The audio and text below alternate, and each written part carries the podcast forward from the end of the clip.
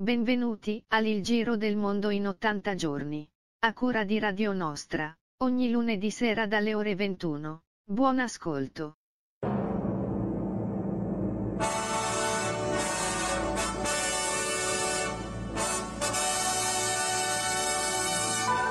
Eccoci,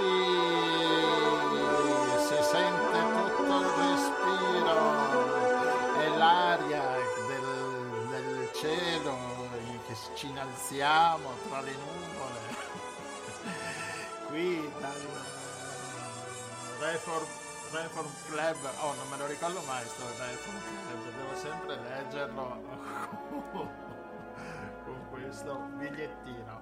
Qui quinta puntata del Giro del Mondo in 80 giorni. Con me c'è Rossella, buonasera. Con Walzer.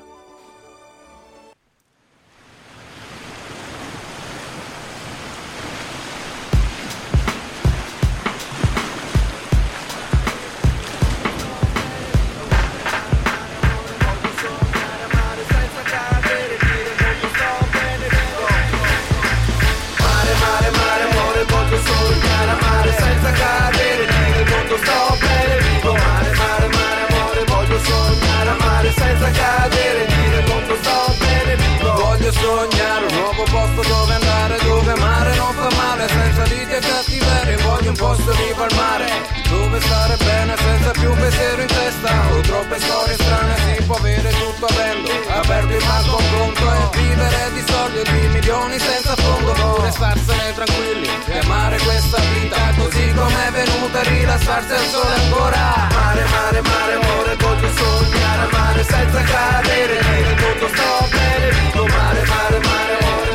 voglio sognare mare senza cadere Nel mondo sto bene, mi ricordo che quando ero un bambino Io andavo al mare e non avevo il pensiero. Giro vagavo per la spiaggia tutto nudo E non pensavo quanto il mondo fosse crudo. Tra un castello di sabbia e una paletta Ormai il tempo è trascorso assai in fretta. Ormai ventenne e grande vaccinato. E con gli amici al campeggio sono andato. Tra un castello di sabbia e una capanna. Io non pensavo che arrivasse una condanna. Quindi io scappo dal male del mondo. E io dal mare mi guardo il tramonto. Mare, mare, mare, amore, voglio sognare mare senza cadere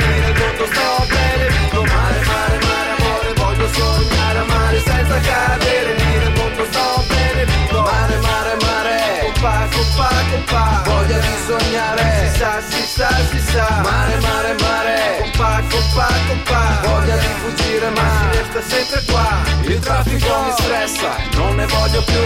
Il mio lavoro stressa, non ne voglio più. No, no, ci vuole una compressa. Da mandare giù Per far girare il mondo solo come lo vuoi tu. Mare, mare, mare, amore, voglio sognare a mare senza cadere. Dire il mondo sto bene, vivo mare, mare, mare, amore,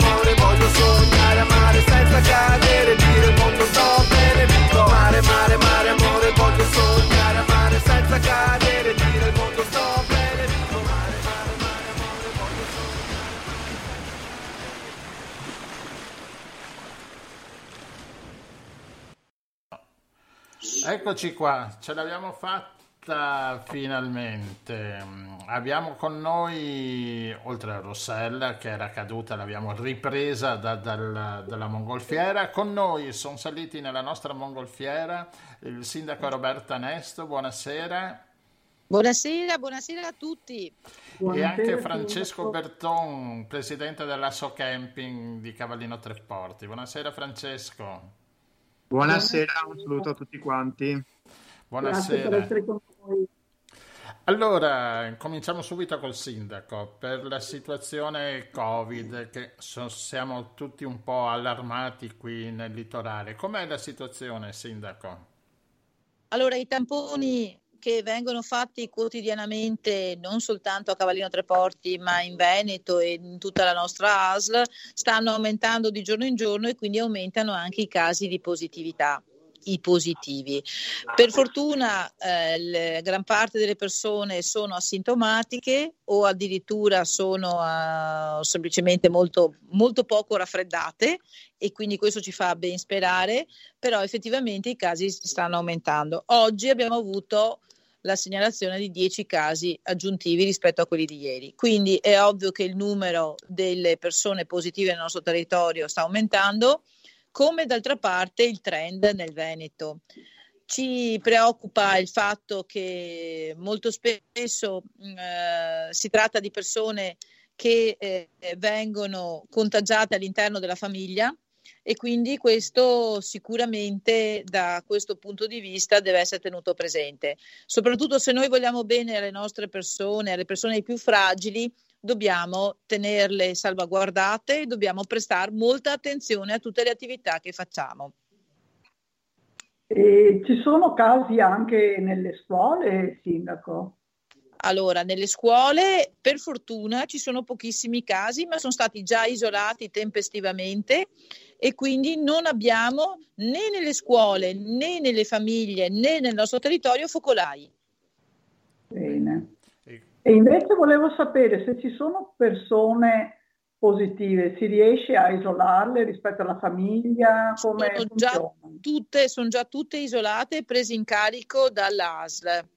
Il problema è che il contagio avviene prima, cioè nel senso se io prendo, vengo a contatto con un positivo, torno a ca- non lo so, torno a casa da mio marito, mangio, ceno, dormo con lui, è chiaro che poi alla fine io ho già passato il contagio anche a lui. Però non è così automatico. Per esempio c'è il caso di una persona piccola, di una bambina piccola che non ha eh, che pur essendo positiva non ha i genitori che sono positivi. Quindi è un virus molto strano non ci sono regole fisse. È un virus che va a simpatia, a chi gli piace, pum, si, si incanala. E a proposito, ho scoperto oggi sul, eh, per quanto riguarda l'applicazione Immuni. L'applicazione Immuni bisogna aprirla ogni, ogni giorno, la aprite e dopo, casomai dopo la chiudete, la chiudete, la lasciate attiva, perché non è che ti arriva, se succede eh, che ti arriva l'avviso, non hai un, uh, un, avviso che ti arriva come le altre app che si accende un pallino, bisogna aprirla e allora da là, quando la apri, vedi se hai avuto un contatto, perché se la apri dopo dieci giorni che è là, sono già passati dieci giorni. Quindi, L'hai scoperto in un altro modo senza l'app.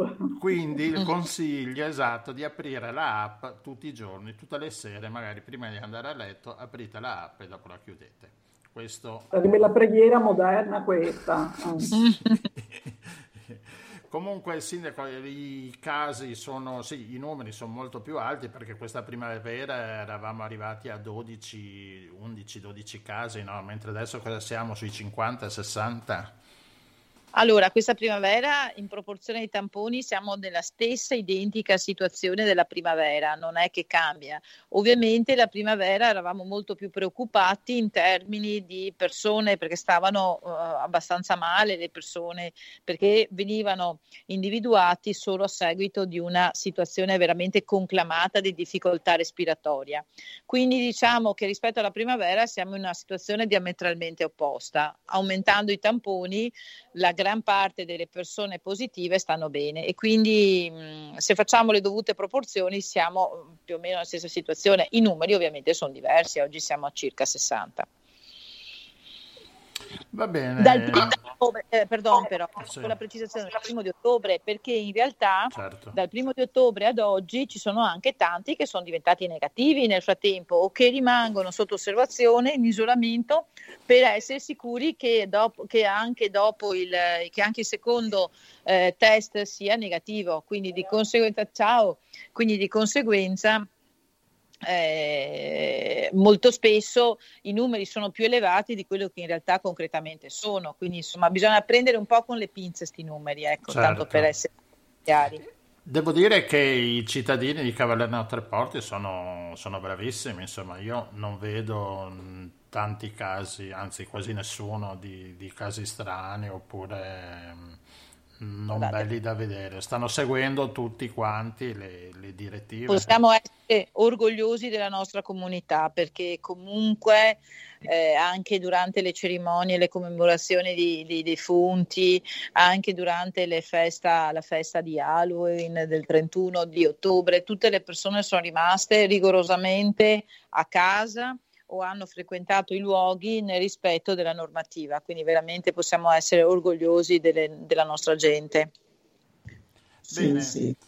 Eh, io penso che sia tutto per, eh, per, il sindaco. Mm, se Rossella avevi qualcos'altro da dire, se Francesco vuole chiedere qualcosa al sindaco, no, siamo siamo tutti a posto. Direi di liquidare il sindaco. Eh, così. Liquidatemi pure che, che, continuo a lavorare. Un caro esatto. saluto a esatto. tutti e grazie La lasciamo lavorare. Eh. Gra- grazie. Grazie, grazie. Buon lavoro. Grazie. E passiamo subito a Francesco Berton. E Restiamo, facciamo un piccolo collegamento anche col Covid. Com'è stata la situazione quest'estate? Abbastanza tranquilla, no? tutti i campeggi, io ho visto, erano molto ben preparati eh, con molto, tutto.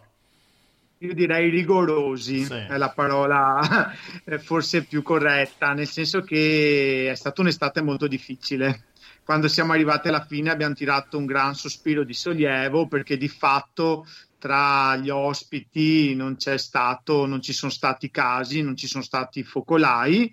Eh, c'è stato qualche sospetto e subito sono stati attivati tutti i protocolli necessari, ma non, alla fin fine non c'erano casi effettivi. Eh, diciamo che siamo arrivati alla fine di una stagione molto difficile perché eh, ci siamo trovati a, da marzo, aprile, dove pensavamo che la stagione proprio non partisse.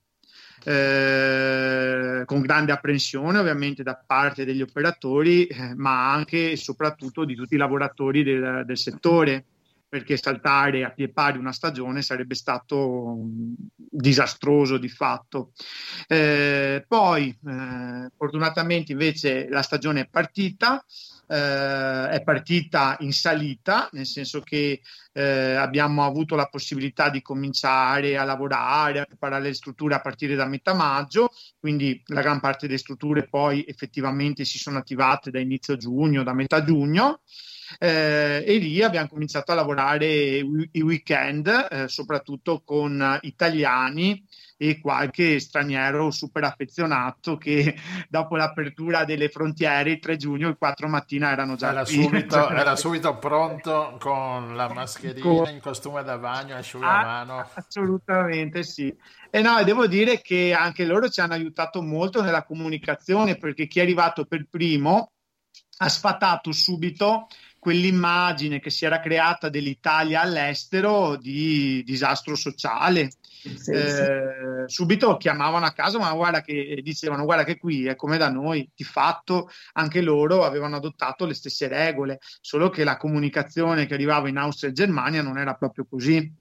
Eh, eh, ok, questo è un problema generale, no? Eh sì. Insomma, sì, Però poi, eh, poi, diciamo è, è, andata in crescendo, nel senso che poi da luglio, poi in particolar modo ad agosto, in realtà siamo, abbiamo cominciato a lavorare a piano regime eh, a agosto diciamo poi sono tornati gli stranieri oltre alla clientela italiana e settembre addirittura si è invertito il trend. Nel senso siamo passati da inizio stagione che sembravamo essere un po' gli appestati d'Europa ad essere tra la, mh, di fatto l'unica meta eh, balneare per il centro Europa sicura perché a un certo esatto. punto si era ribaltata la frittata, non potevano andare in Croazia, non potevano andare in Francia, non potevano andare in Grecia, non potevano andare in Spagna, eh, gli restava, infatti sono tornati anche parecchi ospiti che non, eh, non venivano magari da anni o che magari, sai, qui di fatto eh, spesso e volentieri vengono quando i, i bambini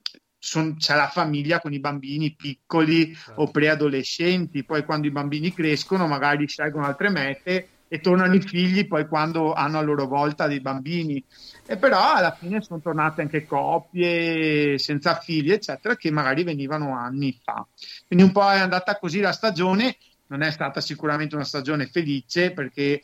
Eh, Però da come si prospettava all'inizio, no, ci, ci avete messo la firma su, sulla stagione. Io ti dico, noi eravamo partiti a inizio, diciamo, a inizio marzo-aprile, dove si prospettava un meno 70%, che è un po' quello che è il numero adesso del settore turistico visto in generale, quindi compreso le città d'arte, a, uh, a chiudere la stagione con un meno 42%. Ah.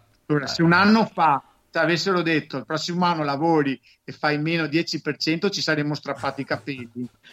Eh, siamo arrivati a un meno 42, diciamo, beh, tutto sommato è andata meglio del previsto. Abbiamo, portato, abbiamo salvato la pelle.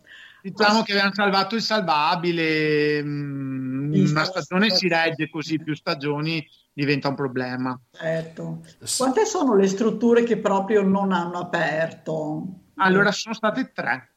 Tre ah, okay. Una struttura grande, una struttura media e una struttura piccola, che per diversi motivi non hanno aperto, perché c'è stato anche questo fattore. Noi di fatto da ehm, i campeggi di fatto vivono una doppia stagione. C'è la stagione estiva che è quella delle vacanze che, dove vendiamo il prodotto turistico e c'è la stagione invernale dove vengono fatti tutti i lavori, le manutenzioni, i cantieri solo che ormai la stagione turistica si è allargata ormai abbondantemente sopra i sei mesi.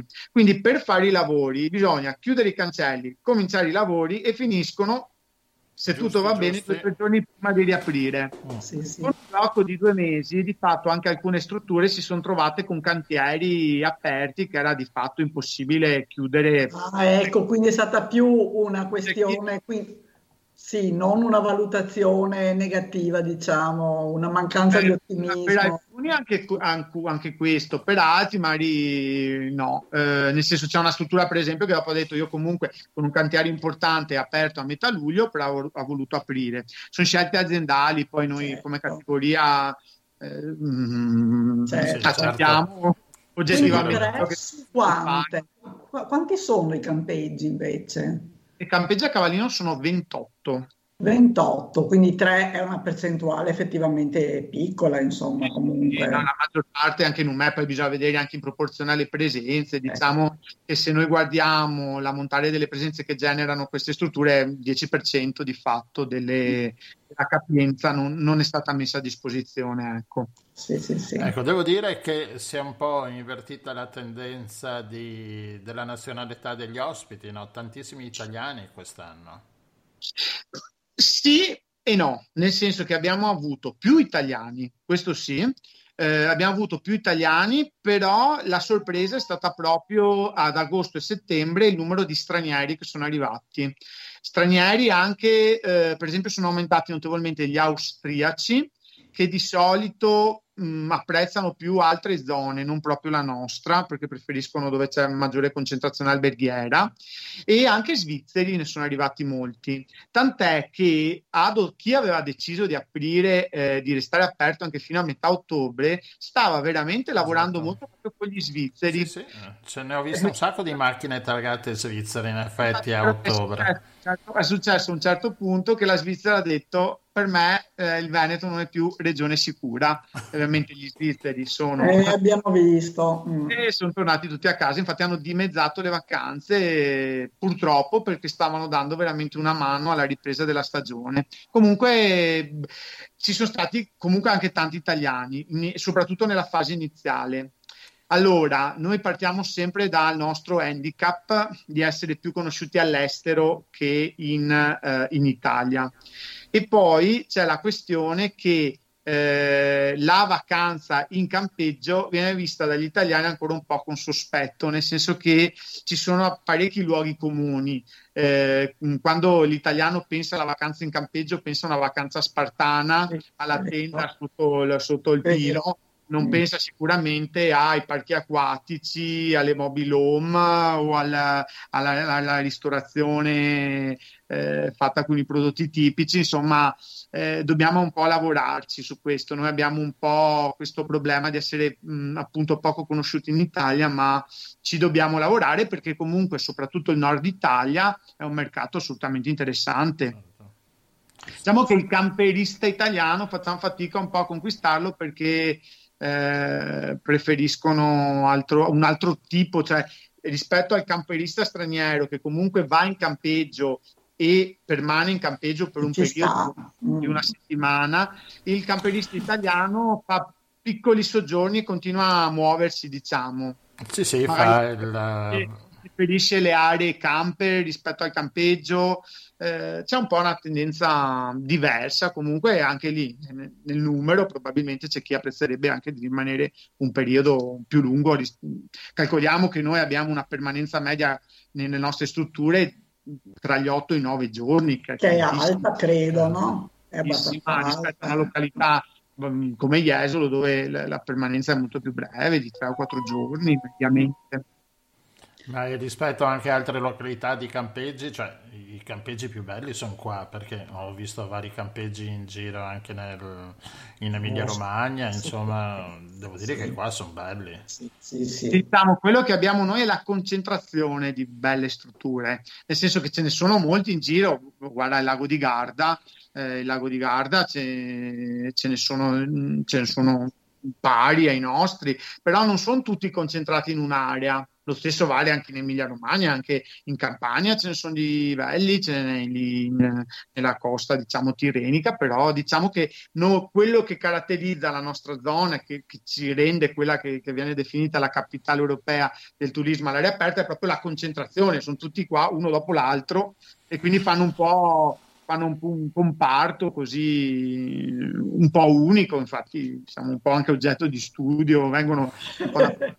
e, bisogna, dire, bisogna dire grazie ai campeggi perché altrimenti a quest'ora avremo degli alberghi come Jesolo.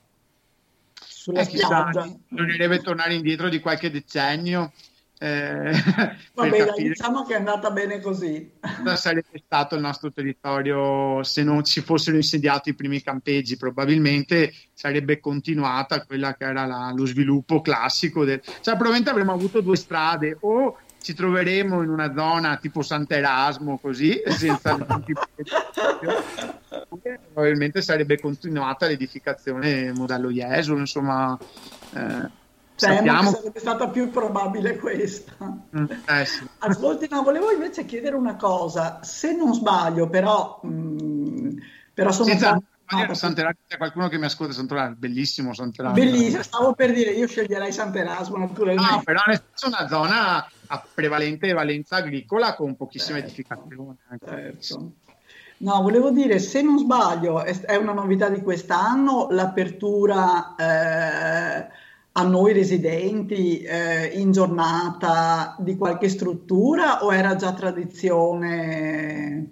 No, diciamo la tradizione era quella di fare qualche open day, nel senso di mm-hmm. aprire la struttura oppure organizzare qualche evento aperto al pubblico, per esempio che quando che ne so, canta il coro del cavallino, adesso vedo Gianluigi, insomma, viene aperto al al, diciamo anche agli esterni, oppure venivano fatti degli open day, però erano delle giornate. Quest'anno qualche struttura ha provato a fare l'ingresso, lei si riferisce a quello a pagamento, nel senso, oppure...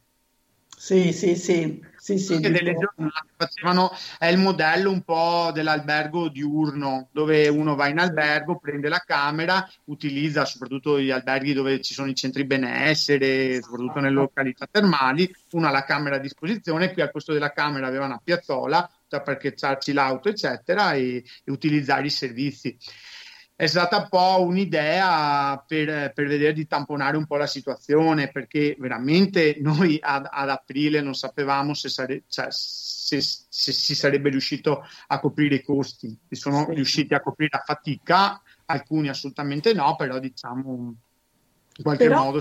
Un'idea che al di là dell'aspetto economico, che credo, eh, temo che sia marginale, nel senso capisco che... Eh, però credo che eh, potrebbe essere un modo come un altro per aprire un po' i campeggi alla popolazione e viceversa, no? per eh, creare un po' più uno scambio, per creare un po' più un senso di appartenenza anche, cioè non che la popolazione veda questi campeggi come dei posti recintati, chiusi, inaccessibili, E, mm, è una richiesta che viene fatta sempre più spesso, infatti per quello erano partite queste iniziative appunto delle giornate aperte. Bisogna che siano ben regolamentate, per esempio eh, la struttura che aveva eh, sperimentato questa, questo ingresso giornaliero l'ha studiato attentamente perché comunque siamo strutture ricettive, chi entra deve essere registrato, certo. deve teoria pernottare o comunque eh, cioè bisogna versare l'imposta di no, soggiorno. No, certo, certo. Sì, sì, deve sì, essere tutto un sì, poi se uno è residente l'imposta di soggiorno non è dovuta. Il, eh, comunque deve essere perché appunto eh, altrimenti si trasformerebbe in una sorta di parco divertimenti, allora diventerebbe come l'Acqualandia, però è un'altra cosa. Noi siamo certo. strutture quindi facciamo ospitalità. Regolamentandolo però si, si, si, riesce a vedere. Anche in queste occasioni sono i modi anche di sperimentare nuove forme di è la famosa creatività italiana, italiana adoper- ci siamo adoperati anche per quello. Comunque dai questa è un po' la sono sicuramente una grande risorsa. Sono, cioè, ci sono all'interno dei campeggi ci sono appunto grandi attrattive che sicuramente possono essere apprezzate anche dai nostri concittadini Bene, io ringrazio Francesco per questa spiegazione, così, per questo racconto estivo che ci ha dato, che vista la nebbia di, di questi giorni abbiamo un po' di nostalgia delle nostre stagioni. Quello che mi dispiace è che veramente quest'estate abbiamo fatto un grande sforzo eh, di gestione per rispettare tutti questi protocolli e un po' adesso che c'è ovviamente questa sta rimontando il stanno rimontando i contagi, spesso si dice che quest'estate c'è stato un po' un libera tutti. E quando sento questa cosa mi, mi, mi, mi dispiace perché veramente eh, non si tiene conto del grande sforzo che si è fatto e anche dei grandi investimenti che sono stati fatti eh, per certo. regolamentare cioè, chi ha messo lettori ottici per contare le persone che entravano in piscina, semafori che bloccavano l'accesso, steward che contavano le persone, eh, animazione rivoluzionata per rimanere distanti. Cioè, c'è stato uno sforzo enorme. Quando si sente che quest'estate c'è stato un po' libera tutti. Ma sa, purtroppo poi quello che si è visto anche in televisione in alcuni casi è stato abbastanza anche scandaloso Credo che qui, per quello che abbiamo visto no, anche in confronto ad altre località, veramente era impeccabile l'organizzazione, assolutamente. Non è stato così in tutta Italia. No, assolutamente, Beh, cioè, ovviamente loro parlano in senso generale, però nel no, nella nostra nicchia mi piace sottolinearlo. Ecco, sì, no, no, certo, hai fatto benissimo perché il lavoro Vi meritate stato... questo riconoscimento. Esatto, esatto. Grazie Bene. mille, grazie, alle prossime poi ciao, arrivederci. Arrivederci.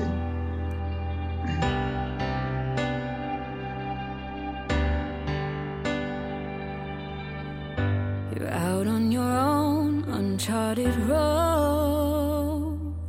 No footprints in the dust.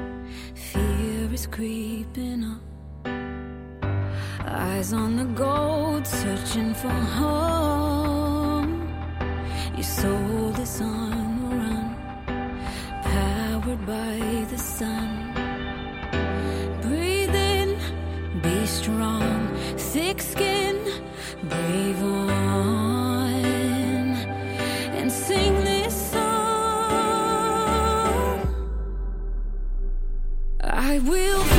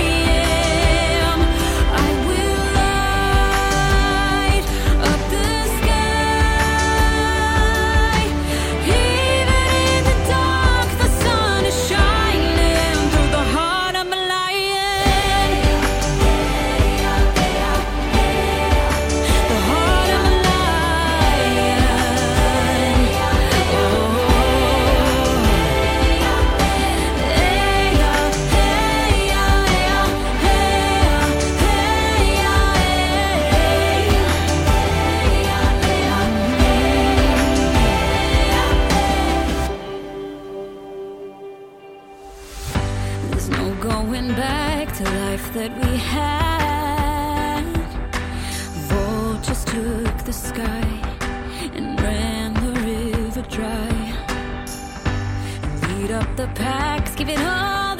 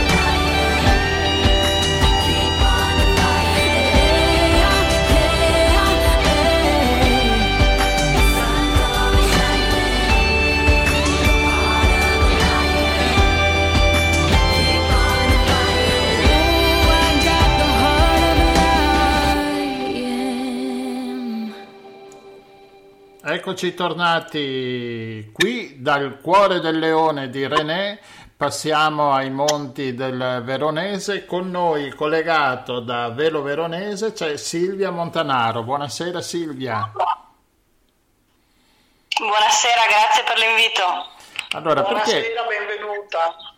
Perché abbiamo chiamato Silvia? Perché ci ha interessato, abbiamo letto degli articoli di giornale del Veronese, perché Silvia, assieme alla, con la collaborazione della Regione Veneto, credo, prepara dei corsi per, um, per allenare, per... Eh, addestrare. addestrare ecco, grazie, per addestrare i cani pastori ad, uh, all'avviso del lupo, insomma, per allontanare il lupo. Lupi che nel veronese ce ne sono. Spiegaci un pochino. Esatto, l'informazione è, l'informazione è quasi del tutto corretta. Ecco. Allora, in questo momento nel, nel Parco Naturale della Lessinia ci sono all'incirca una ventina di lupi. Quest'anno 2020 peraltro sono state registrate altre tre cucciolate da, da, da censire. Eh, ora, ehm, nella pastorizia ci si divide tra eh, l'aiuto di cani custodi, quindi cani che eh, proteggono eh, le, gli animali dai lupi oppure cani invece conduttori che sono eh, quei cani che invece aiutano a spostare le greggi e le mandrie. Questo corso sarà un corso a 360 gradi sui cani che aiutano eh, la pastorizia, quindi sia sui cani guardiani che sui cani conduttori, con molte informazioni sul lupo, dalle tecniche di caccia alla sua etologia, ma c'è un focus ehm, attento attento e più concentrato sui cani da guardiania, quindi quei cani custodi, se, che vanno a eh, aiutare e a sostituire il pastore specialmente nelle zone notturne. Eh, nelle, durante la notte giustamente il pastore dorme oppure può capitare che il pastore si debba allontanare per diversi motivi e, e i cani guardiani in questo caso vanno a tutelare il gregge al posto suo. Quindi il lavoro di questo corso, il focus di questo corso sarà principalmente quello di insegnare, di recuperare una, ehm, una conoscenza un po' perduta di come selezionare, come allevare, come preparare questo tipo di cani e come sceglierli in base al tipo di territorio, il tipo di bestiame, l'indole e le conoscenze del proprietario. Come, come scegliere... Ascolta, ma Scusa, sono razze diverse quindi, quelli che devono accompagnare diciamo, il gregge e quelli che devono difenderlo? Esattamente, di solito eh, i cani custodi, quindi i cani che proteggono il gregge, devono avere una stazza di solito abbastanza grande, un'ossatura robusta, eh, devono avere un'indole di, eh, di, guardia, per cui sono dei cani che tendenzialmente mh, riposano durante il giorno e si attivano come guardiani principalmente durante la notte. I cani da conduzione invece, che sono quelli che devono spostarlo, il gregge, sono dei cani che devono avere una taglia media, un'ossatura leggera per correre principalmente.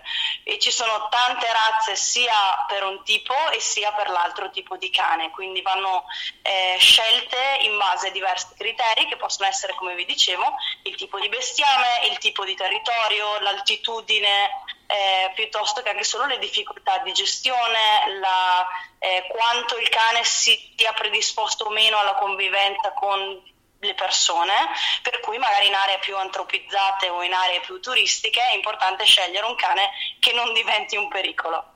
Certo. Ascolta, ma posso chiederti come ti sei avvicinata a questa cosa che io sto scoprendo adesso, quindi è una cosa stranissima. Allora, nel 2012 ho, ho, scelto di mollare un po' quella che era la mia vita precedente. Io ho studiato per diventare eh, professoressa, docente di lingue straniere, per cui ho una vita dedicata alla comunicazione, prima verbale, poi semplicemente spostata al non verbale. Ho aperto questa azienda agricola in alta montagna perché sono sempre stata un amante della montagna e il mio cognome Montanaro diciamo che mi ha un po' eh, eh messo sul, sulla via Ehm, sono, sono, partita con l'idea, ehm, con una strada già intrapresa che era quella di lavorare con i cani, ma io mi sono specializzata in un certo tipo di cani, nello specifico cani del gruppo 1, eh, lupoidi, ehm, cani da pastore e gruppo 5, quindi eh, spitz di tipo primitivo, asiatici, sono tutte quelle tipologie di cani più simili geneticamente per evoluzione al lupo.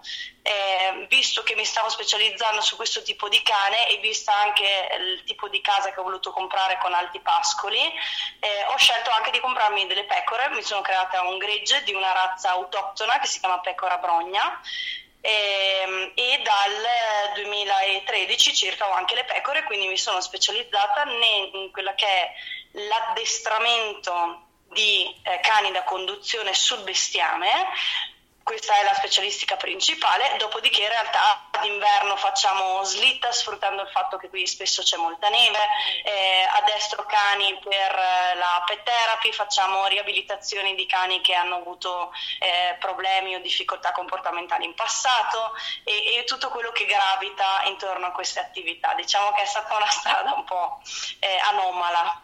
Beh, ma sei forse l'unica a, fare, a creare questa attività, a fare questa attività nel Veneto. Allora, in realtà devo dirvi la verità, magari sono stata l'unica a eh, specializzarsi in maniera un po, più, un po' più approfondita sui cani e eh, a creare un'azienda che fosse, oltre a un'azienda agricola, anche un centro polifunzionale per i cani, per cui abbiamo la pensione per cani, la torettatura, un centro di addestramento, siamo un piccolo allevamento di pastori svizzeri, eh, siamo tra i pochi allevamenti di pastori della Lessina e del Lagorai, che è una razza autoctona di riconoscimento recente.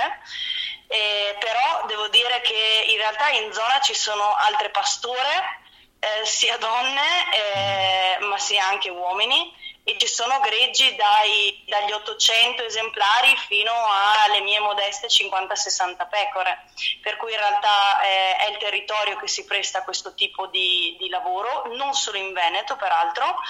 Eh, sicuramente quello che mancava era secondo me un po' di connessione tra eh, il mondo cinofilo che è diventato un mondo a sé stante, un mondo quasi eh, per alcuni aspetti di lusso dove il cane è più un elemento da compagnia che non un aiuto nel lavoro, invece la pastorizia che ancora fa eh, grande riferimento e ha proprio bisogno eh, della collaborazione del cane, che non è solo il cane, ma diventa proprio un...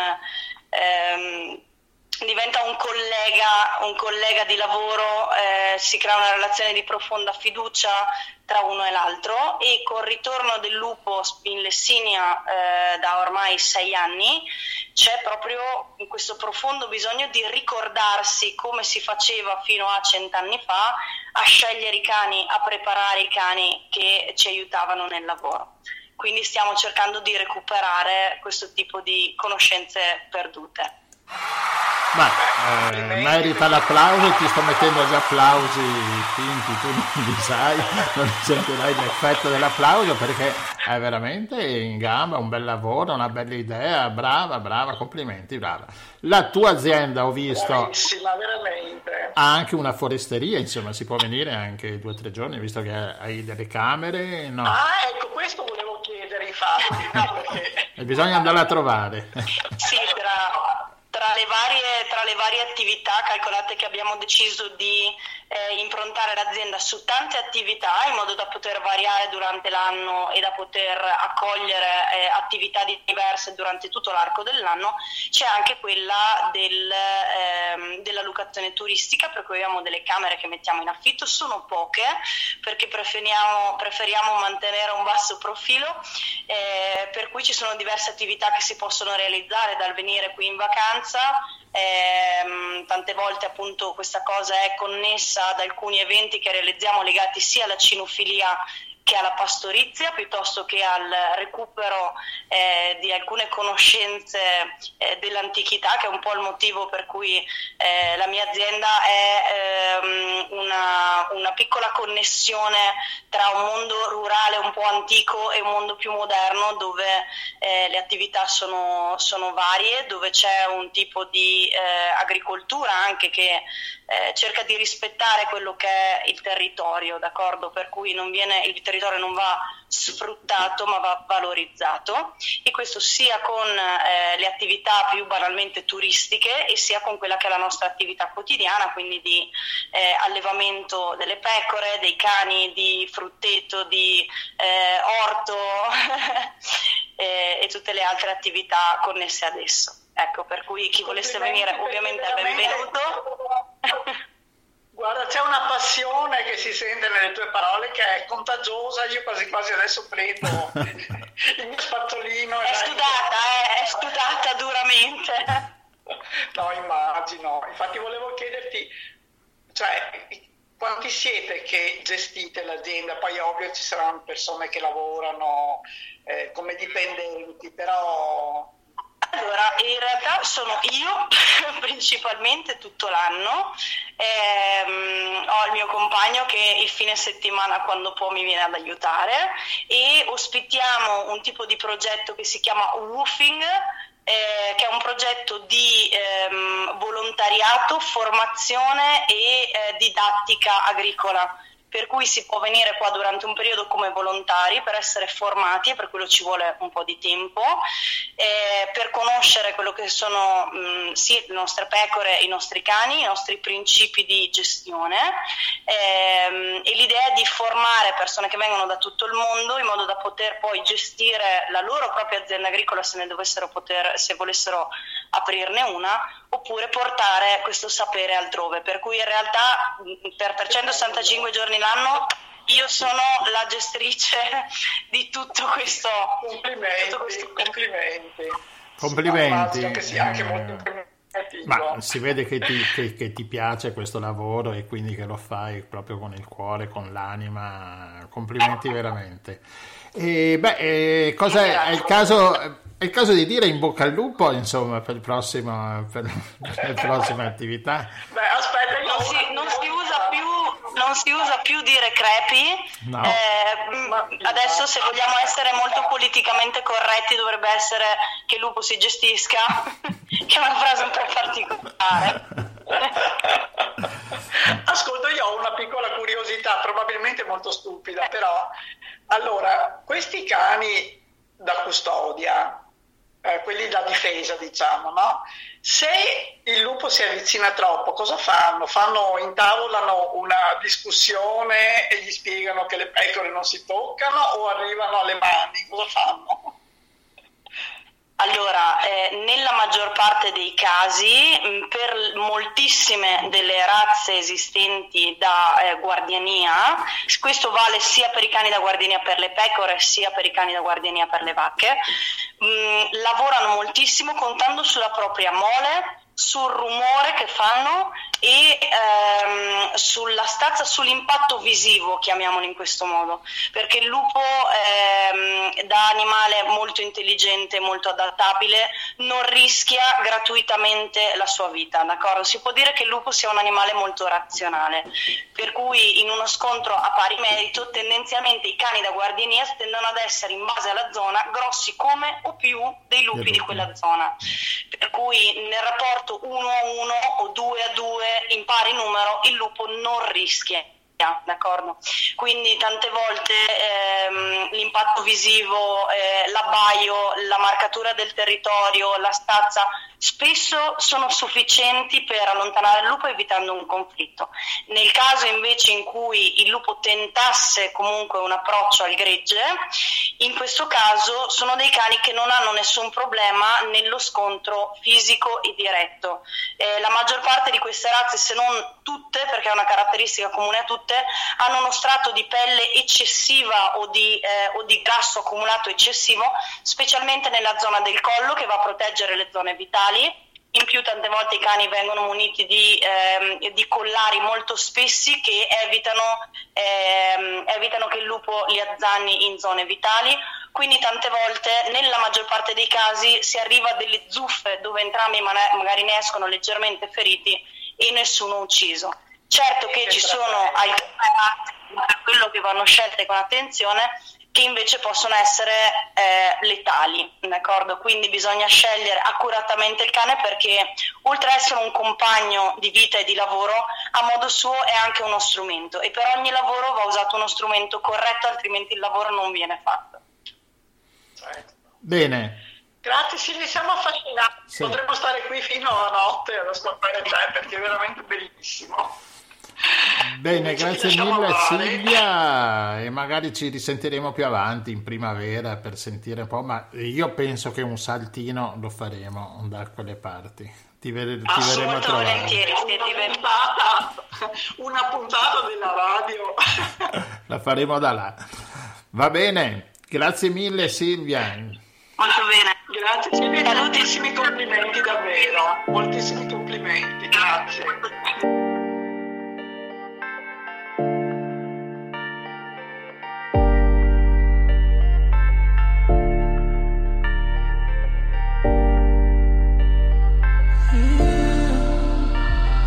Be a hustler. Yeah, it be like that. Born in the west, say my name Tiger. Life go make you feel away hijack. It be cutthroats like a dizzy barber. On my mind, no, I won't fall back. Only hard work make you pass balance. We are the same, oh, Mr. Jailer. Don't hate us, no, don't hate us, so. I don't ever want you to fail, oh. If your dream go delay, I know you gon' see one day, oh. Blessing will come your way. Oh. Before you they hustle, you pray. Oh. But sometimes it don't go your way, no. But still we say nah good Nah good nah good You know say I'm on my way. I'm all in the wind someday. If there be no way, I go find one way. Yeah. Nah good nah good No say I'm on my way. Oh, I Got to be thankful, thankful after all I can do, can do. But it's gonna be okay. Yeah, gonna be okay. Say it's gonna be okay. Yeah, gonna be okay. I'm a hustler, yeah, be like that. Tryna make a move, gotta keep your hands up.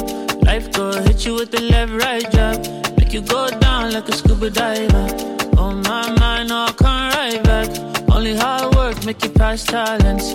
We are the same, oh Mr. Jailer. Don't hate us, no, don't hate us, so. I don't ever want you to fail, oh. Your dream go delay. I know you go see one day, oh. Blessing will come your way, oh. Before you there, hustle, you pray, oh. But sometimes it don't go your way, no. But still we say, nah, go there. Nah, go there, go there. You know, say I'm on my way. I'm all in the wind someday. If there be no way, I go find one way. Yeah. Not good, not good. No, say I'm on my way. Oh, I got to be thankful, thankful after all I can do, can do. But it's gonna be okay. Gonna be okay. Say it's gonna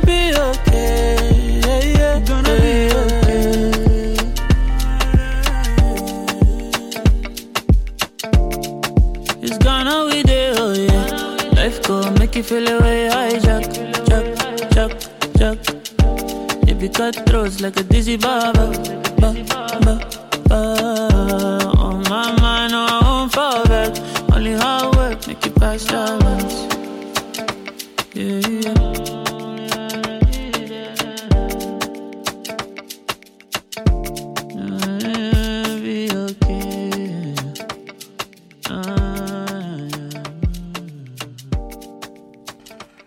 Siamo poco con OK qui a Radio Nostra.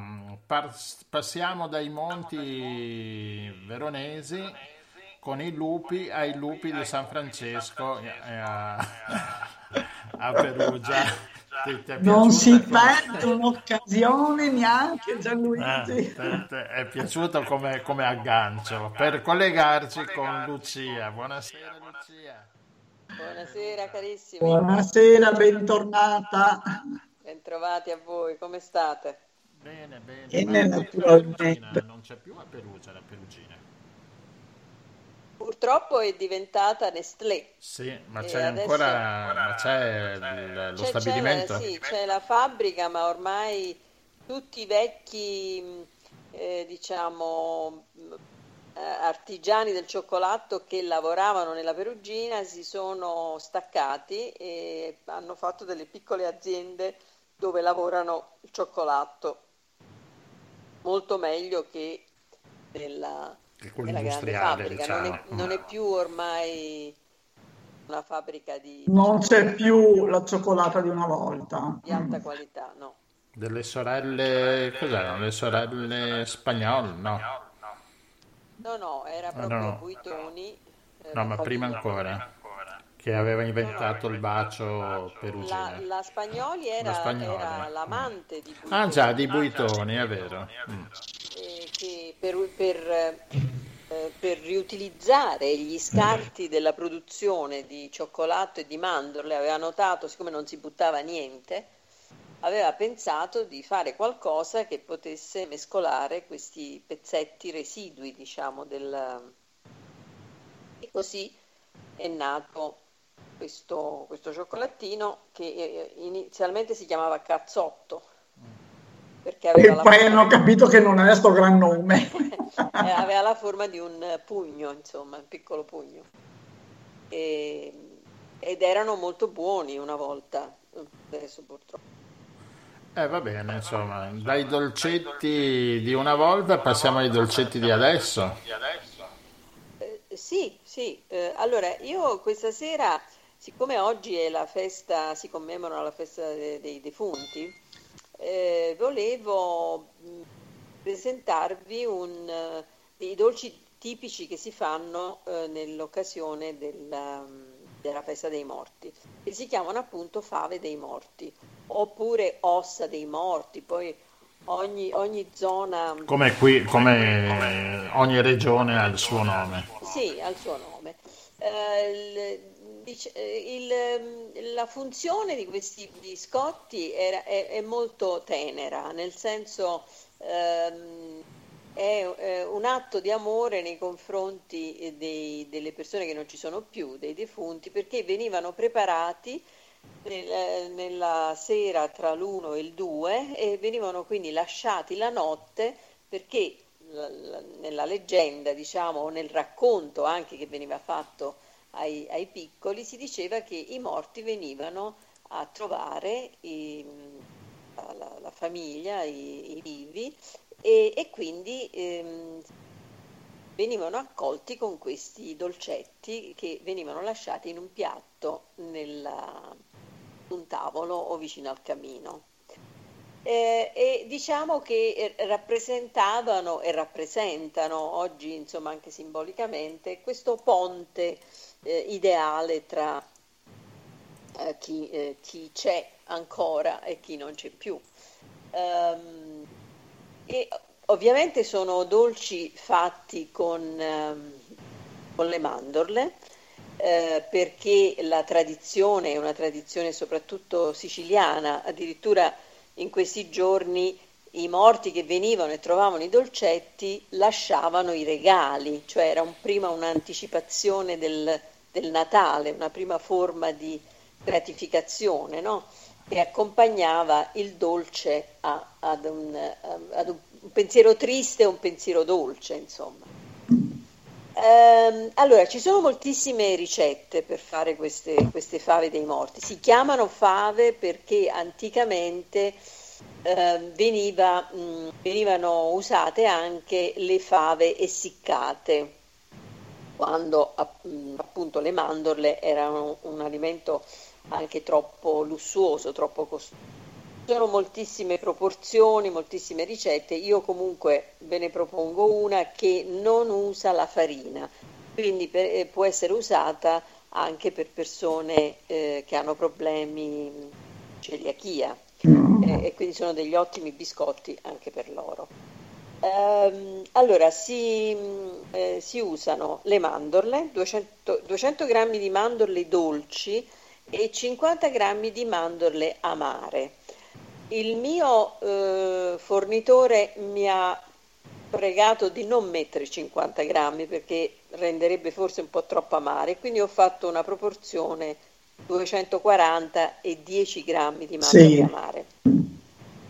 Queste mandorle amare adesso si vendono in commercio, ma una volta si usavano i, quella mandorla che è all'interno del nocciolo delle albicocche, che si chiama ama, um, Amarilli, se non mi sbaglio. Sì. Esatto.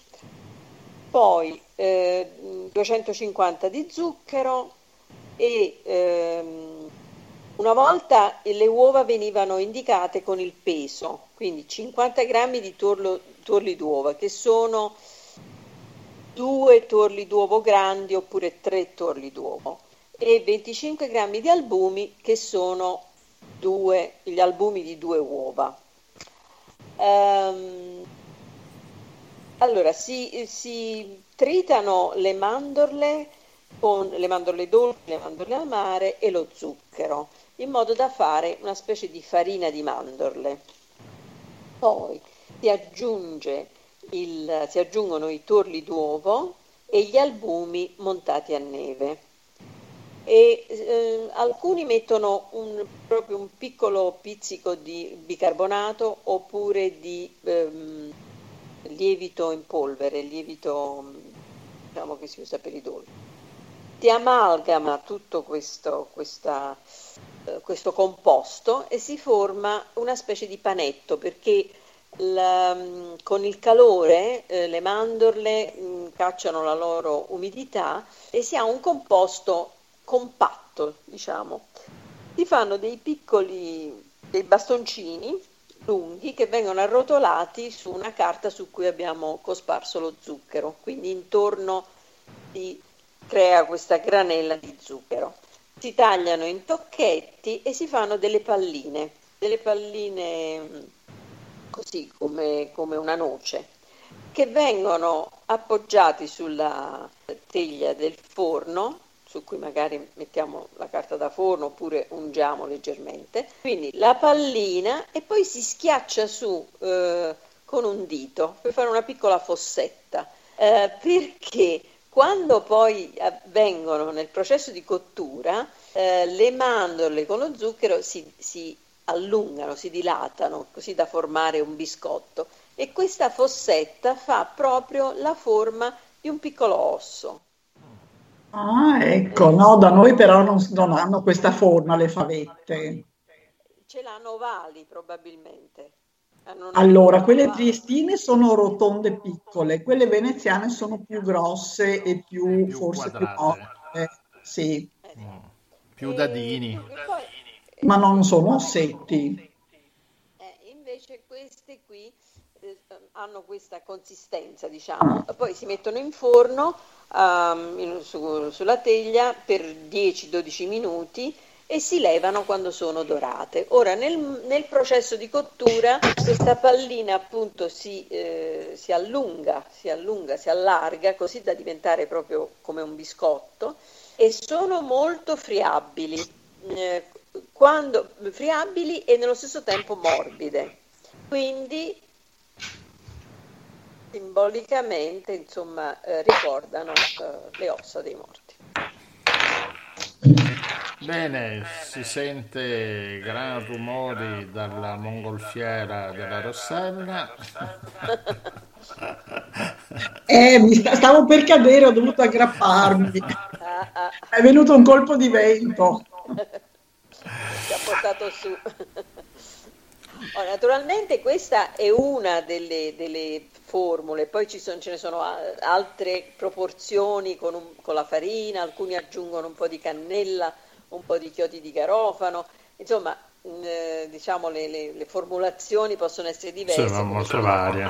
come spesso accade per dolci, dolcetti del- della tradizione, insomma. Alcuni ci mettono un po' di uvetta, però fondamentalmente questa è la base perché eh, la- l'impasto delle, delle mandorle è quello che gli dà morbidezza e croccantezza. Poi si conservano in una scatola di latta o una scatola di Ma si frutta. conservano?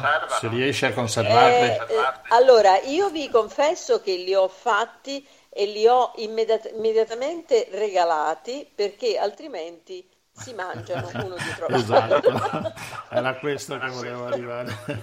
Quindi da queste proporzioni ne escono fuori una, così, una quarantina e ho trovato subito eh, chi,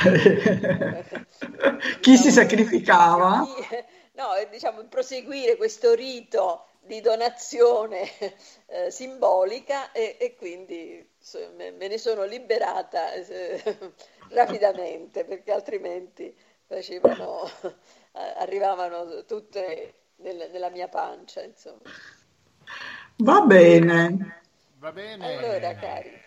Da- ora ti lasciamo, Lucia, andiamo, attraversiamo l'oceano e andremo negli Stati Uniti perché domani o dopodomani si vota. Domani si vota. Domani si per- vota. sì, martedì. eh. Bene. Bene. E- e- A- Andiamo ad Amherst. Bene, allora vi lascio con questo regalo, con un po' di dolcezza e ci risentiamo. A lunedì prossimo, grazie. Grazie mille. Ciao, buonanotte, ciao.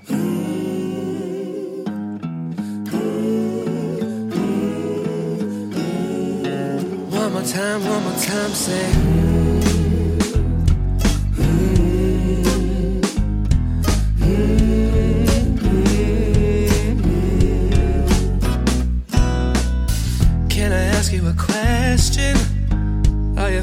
Distance? Every single second we're apart. I know it wasn't expected that we'd have this connection, but it's best to finish what we start. So if there's an ocean between us, babe,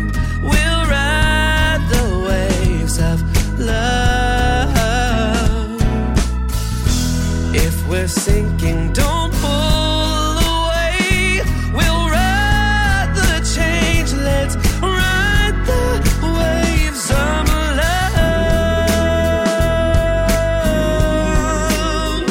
We'll ride the change. Let's ride the waves. It's like we're swimming in feelings, and my tide isn't shifting. Through the storms, we're dancing in the eye. And every moment is heaven. Now you got me locked in. Oh, your love goes farther than the miles. So if there's an ocean between us, babe, we'll ride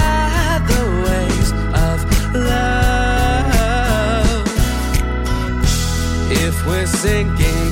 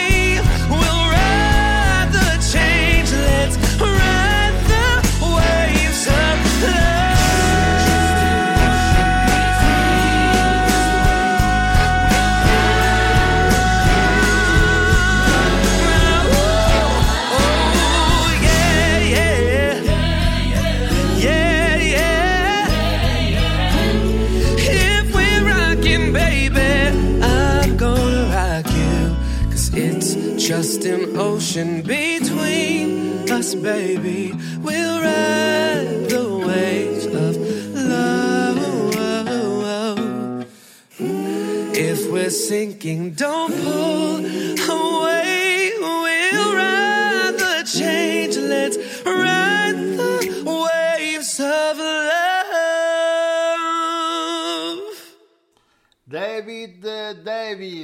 Qui a Radio Nostra col suo brano Ocean, eh, giovane americano e quindi dal giovane americano passiamo subito al di là negli Stati Uniti dove ci trova, dove si trova e è venuto con noi a salire nella nostra mongolfiera Andrea Malagutti. Buonasera Andrea, buonasera, buongiorno Andrea. Buonasera a tutti voi. Buongiorno Andrea, grazie per essere con noi. Andrea è un professore di eh, lingua e letteratura italiana e di storia del cinema, ho, ho aggiunto sì, storia anche, sì, del cinema, alla- a una università che adesso lui magari ci dice meglio, ad Amherst, nel Massachusetts, quindi nel nord degli Stati Uniti. E infatti mi diceva che ieri o ieri l'altro c'è stata la prima nevicata della stagione. Quindi, quindi sì, un altro mondo, ma con la nostra Speedy mongolfiera siamo arrivati subito. Piccolo inciso, Andrea, ci dicevi che anche lì ci sono le mongolfiere. Sì, visto che, eh, visto che ogni anno verso ottobre c'è appunto il cambio dei colori delle foglie, quindi è un bel paesaggio campestre collinare, ogni tanto qui ci sono 5 o 6 mongolfiere che nell'ultima domenica di ottobre di solito prendono il volo e, e cominciano e trasportano un po' di persone a vedere il foliage dall'alto. Che, che negli Stati Uniti per qualche motivo gli alberi sono diversi e hanno dei colori molto più intensi. A me è capitato di vederli. Anche qui sono belli, sono dorati, però lì è proprio una cosa spettacolare. Quindi Anche perché qualche volta trovi proprio eh, il carnevale tricolore, qualche albero è rimasto verde, qualcuno è diventato giallo, qualcuno è diventato rosso.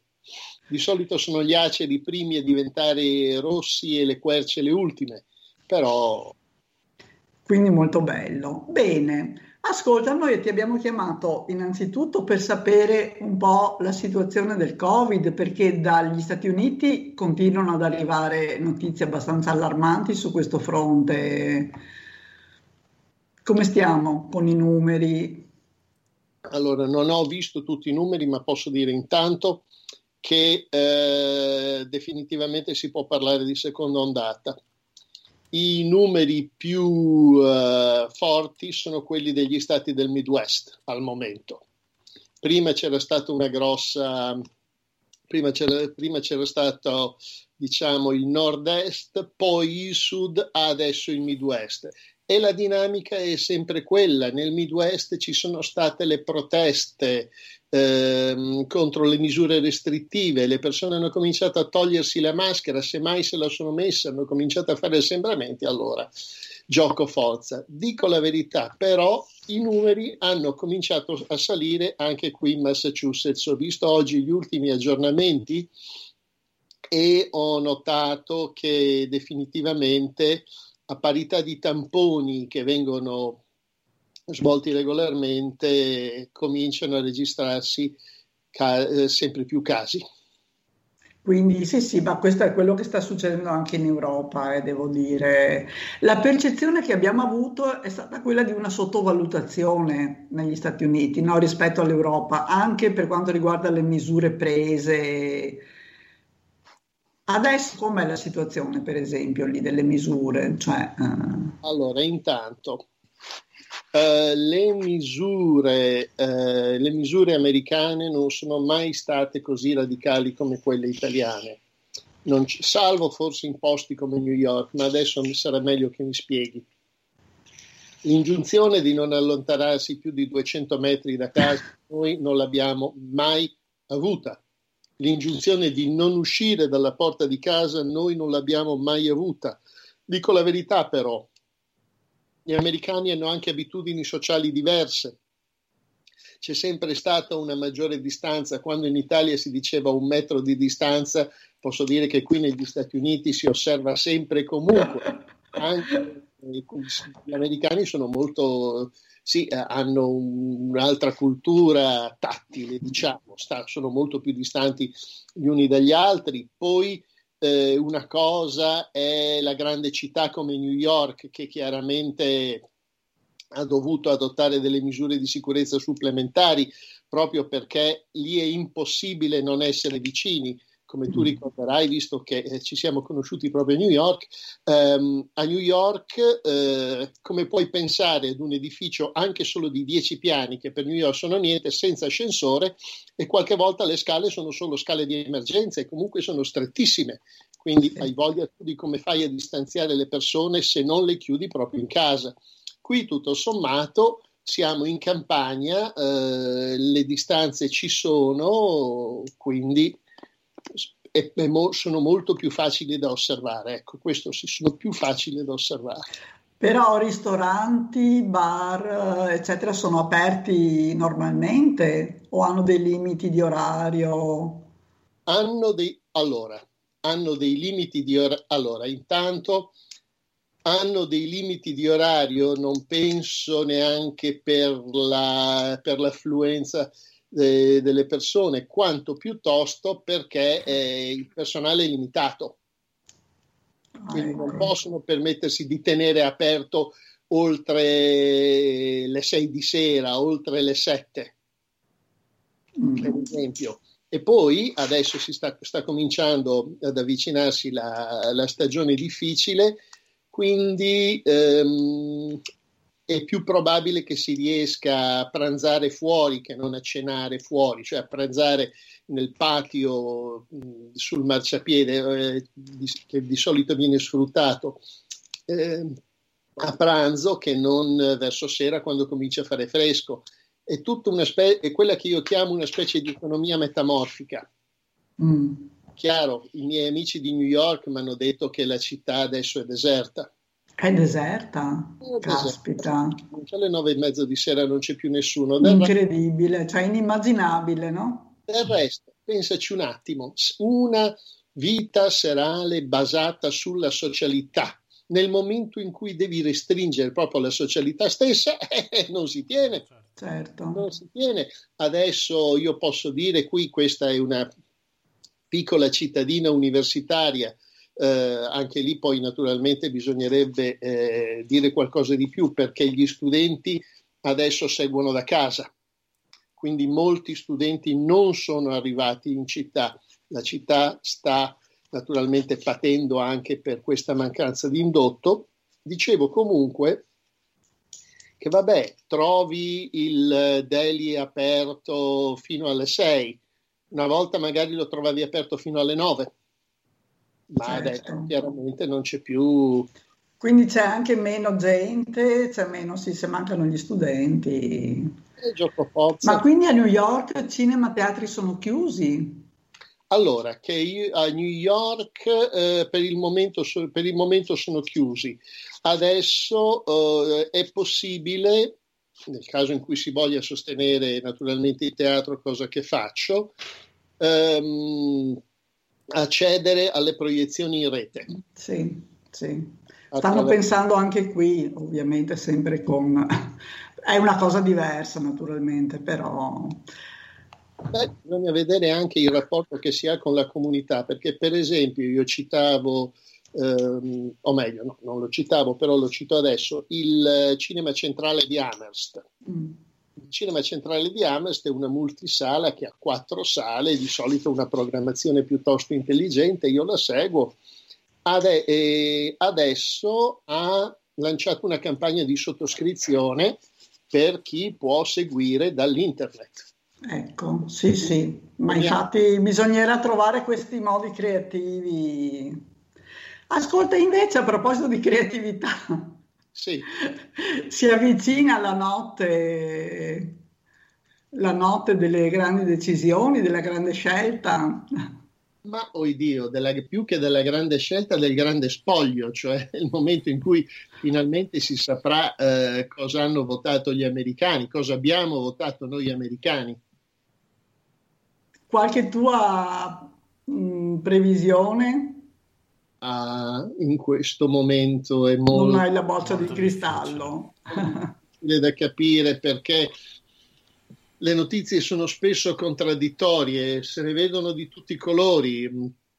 Il, eh, l'autobus di, di, Biden è stato bloccato da una serie di camioncini targati Trump sulla statale, gli hanno addirittura fatto perdere un appuntamento, gli hanno fatto, l'hanno firmare un comizio. Sì, ma di fatti e naturalmente Trump ha messo dentro Twitter I love Texas.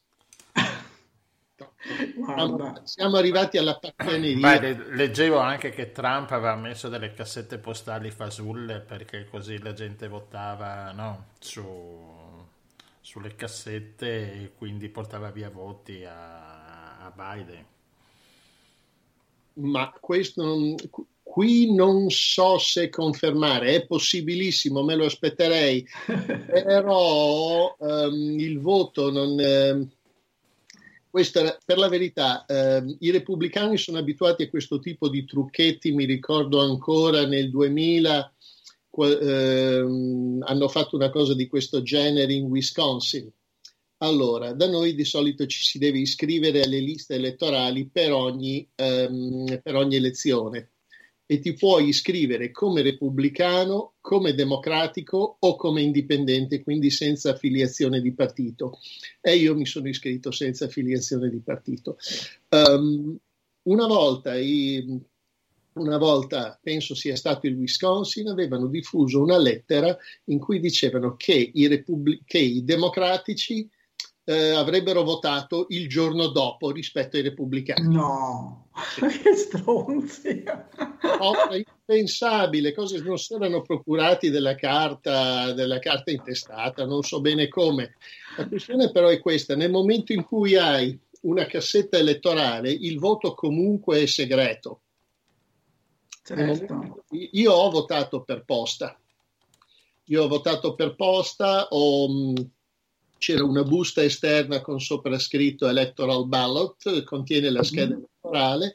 Ho messo la scheda, tra l'altro, in un'altra busta interna firmata da me. Ho messo la busta nella busta assieme ad un piccolo tagliandino e ho spedito il pacco. Ora è molto difficile eh, prevedere quale voto sia quello che finisce in una cassetta. Mm anche perché poi il voto deve venire, deve, deve passare al computer perché eh, la nostra scheda elettorale non prevede croci ma prevede l'oscuramento di una piccola casellina circolare, di un piccolo puntino, di modo che poi il, il computer riesca a registrare il voto. Quindi una procedura leggermente diversa. E quindi è tutta da vedere, insomma, la partita è aperta Secondo me sì, secondo me sì. Mi rifiuto di fare previsioni perché a questo punto tutto è possibile. Sono altre le cose che mi preoccupano. Uh, e sono le reazioni dei sostenitori di Trump, o come sì, li chiamo io, i Trumperos. Perché, eh, Trumperos, okay. Trumperos, perché purtroppo hanno dato prova di veemenza, di mancanza di rispetto delle, del vivere civile, mancanza di rispetto della, uh, del, della, della, convivenza civile pubblica. Sì, della correttezza, di, no, della... No. No, anche, anche, proprio etica personale, elementare. Io mi ricordo ancora che quando Trump venne, eh, venne votato nel 2016, eh, i, i suoi sostenitori insultavano la gente per strada qualcuno lo faceva anche nei posti pubblici, qualcuno lo faceva mm. sugli aerei. Eh. No, no, ma lui sicuramente mm, è assolutamente coerente con questa gente. Se non sbaglio, qualche tempo fa ha anche detto eh, se anche perdo bisogna vedere, insomma? Che non avrebbe accettato il risultato elettorale. E questa è una delle cose che preoccupano di più. Perché... C'è di una gravità inaudita, perché poi chiaramente lui deve accettarlo, però come dici tu, poi i suoi sostenitori, eh, non lo so, cioè magari qualche atto così inconsulto te lo puoi anche aspettare, quindi... Punto, perché tutto sommato il presidente di per sé, eh, anche se può prendere decisioni autonomamente, il Presidente degli Stati Uniti ben inteso, è comunque controllato da un servizio di sicurezza, da uno staff, eccetera. I suoi sostenitori in giro non sono controllati da niente, bisogna vedere da che parte si schiera la polizia, certo. da che parte si schiera l'esercito. A mio avviso la polizia non si schiererà necessariamente con Trump. Lui ha cercato in tutti i modi eh, di farseli amici, ha cercato in tutti i modi di eh, sostenerli, ma retoricamente non nella realtà. Mm, mm, mm. E molti di loro non, non, hanno, non ci sono stati. Molti, conosco diversi poliziotti e non è una vita facile e quello di cui ci sarebbe bisogno, e qui è un mio disaccordo con, con parte di certi movimenti, non bisogna togliere fondi alla polizia, bisogna dargliene di più e farli spen- e spendere questi fondi meglio in uh, un, un, programma di addestramento psicologico. Mm, mm, certo. Perché non è facile, non è facile andare in giro con una pistola, non è facile in giro, non è facile tenere l'ordine ma anche perché è una società molto complessa, credo. Adesso magari tu sei un, in una zona, credo, anche molto tranquilla, eccetera, però, però insomma ce ne sono di situazioni durissime, no? anche con, con tante persone ai margini, con, con, povertà estrema, eccetera. Quindi... Beh, leggo, leggo, così il titolo di un articolo, USA 2020, Washington teme le rivolte post voto, negozi di Casa Bianca blindati. Cioè, eh, fa un certo che però no, pensare che questa America così democratica, eh, il principale diciamo attore del, del de, della politica, della vita economica no, occidentale sia corra a queste, a queste mm, correzioni, a questi fatti che, che, che, che sono da terzo mondo. Ma io dico la mia ed è una cosa che pensavo parecchio tempo fa. Uno dei vantaggi, o meglio, uno dei vantaggi, non direi dei vantaggi, ma delle cose chiare nella presidenza Trump è che il presidente è quel che sembra e sembra quel che è. Non, non, non si smentisce mai, è chiaramente quello. E que- diceva anche il filosofo Slavoj Žižek, io sono d'accordo con lui, sarebbe stata mh, mm, magari per gli americani la buona occasione di fare i conti con i loro lati più terribili cioè l'origine che la nazione americana, chiamiamola Stati Uniti, ha nel genocidio degli indiani, nella certo. supremazia bianca, nell'idea della, della missione colonizzatrice e del farnello dell'uomo bianco.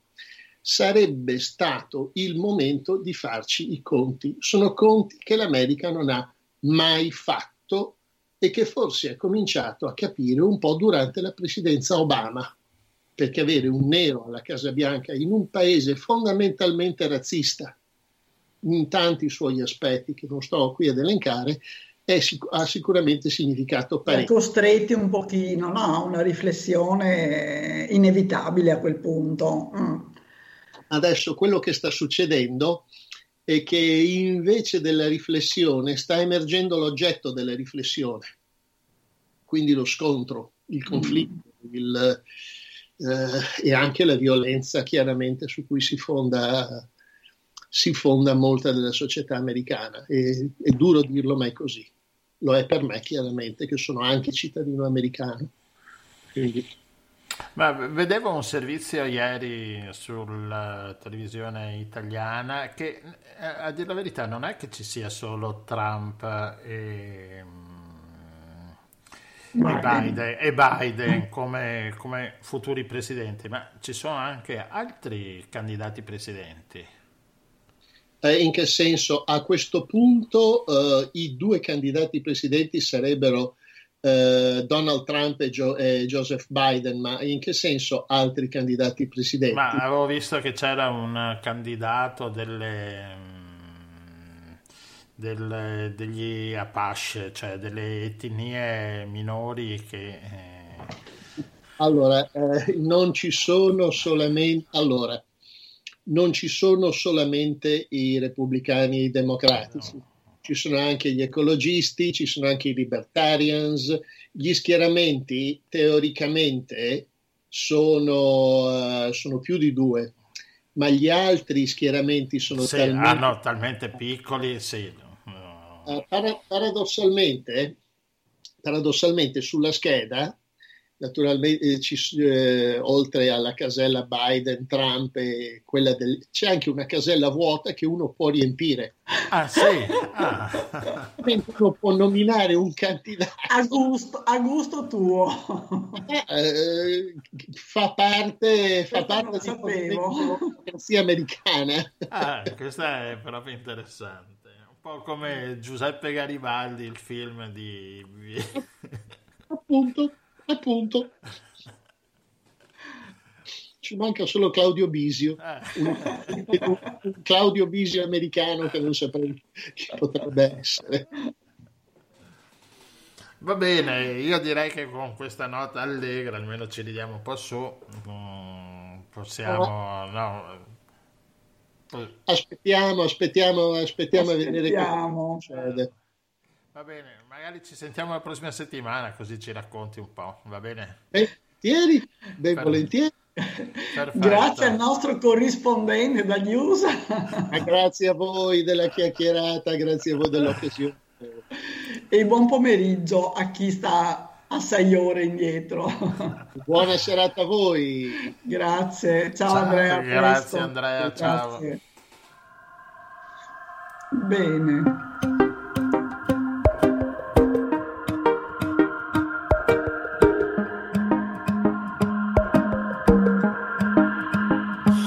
poco mi amor.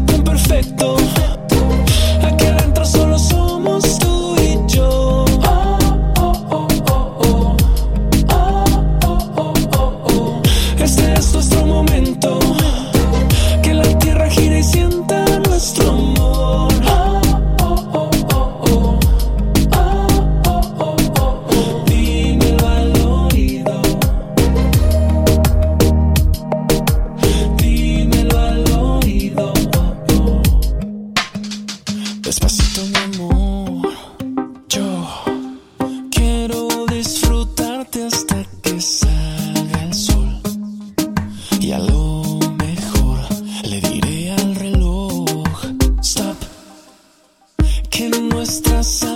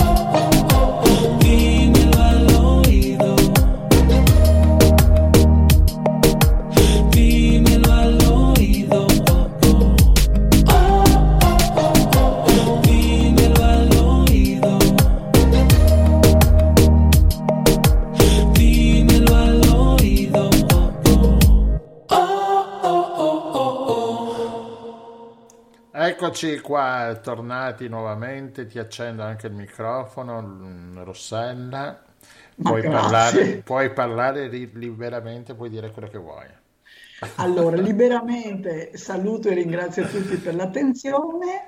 Invito caldamente a ritrovarci qui lunedì prossimo e naturalmente poi molti ci ascoltano in podcast, ma noi siamo contenti Sì. lo stesso. E metteremo il link a questo posto meraviglioso dal quale ci ha parlato Silvia dalla Lessinia. Sì, molto Metteremo- interessante il discorso di Silvia. Metteremo la ricetta delle fave dei morti e, mm, e niente, quindi E seguiteci e contattateci se vi va perché noi siamo sempre qui 24 H24 in servizio. Ah, possiamo anche mandare un, uh, un comunicato di servizio. Se avete amici che sono all'estero, dateci i nomi che li chiamiamo. Ecco, sì, giusto, perché i corrispondenti dall'estero so- ne abbiamo tantissimi, come vedete, ma, eh, ma Sì, ci sì, piacerebbe ci anche allargare ancora. Esatto, per esempio, anche ci manca la. Russia. Mm, anche Ci la manca la Francia ci Russia. manca. Anche- Cosa ci manca? Anche la Francia ci manca. La, La Francia in che- questo eh, momento, ma contiamo di recuperare presto. Va bene, io volevo anche ringraziare Filippo De Cilleri che ci ha autorizzato a mettere le musiche che sentite prima dell'inizio della trasmissione. C'è un'ora e mezza, due di musiche di Filippo De Cilleri che lo, po- lo po- lo possono ascoltare solo chi si, ha- si sintonizza, diciamo una parola vecchia, sintonizzare eh, in diretta perché dopo nei podcast eh, questo viene eliminato. Ok, allora grazie a Filippo. Esatto, e quindi grazie a tutti voi che ci avete ascoltato, che ci seguite da tutto il mondo, e allora appuntamento a lunedì prossimo. Grazie a tutti. Ciao e vi lascio la sigla finale.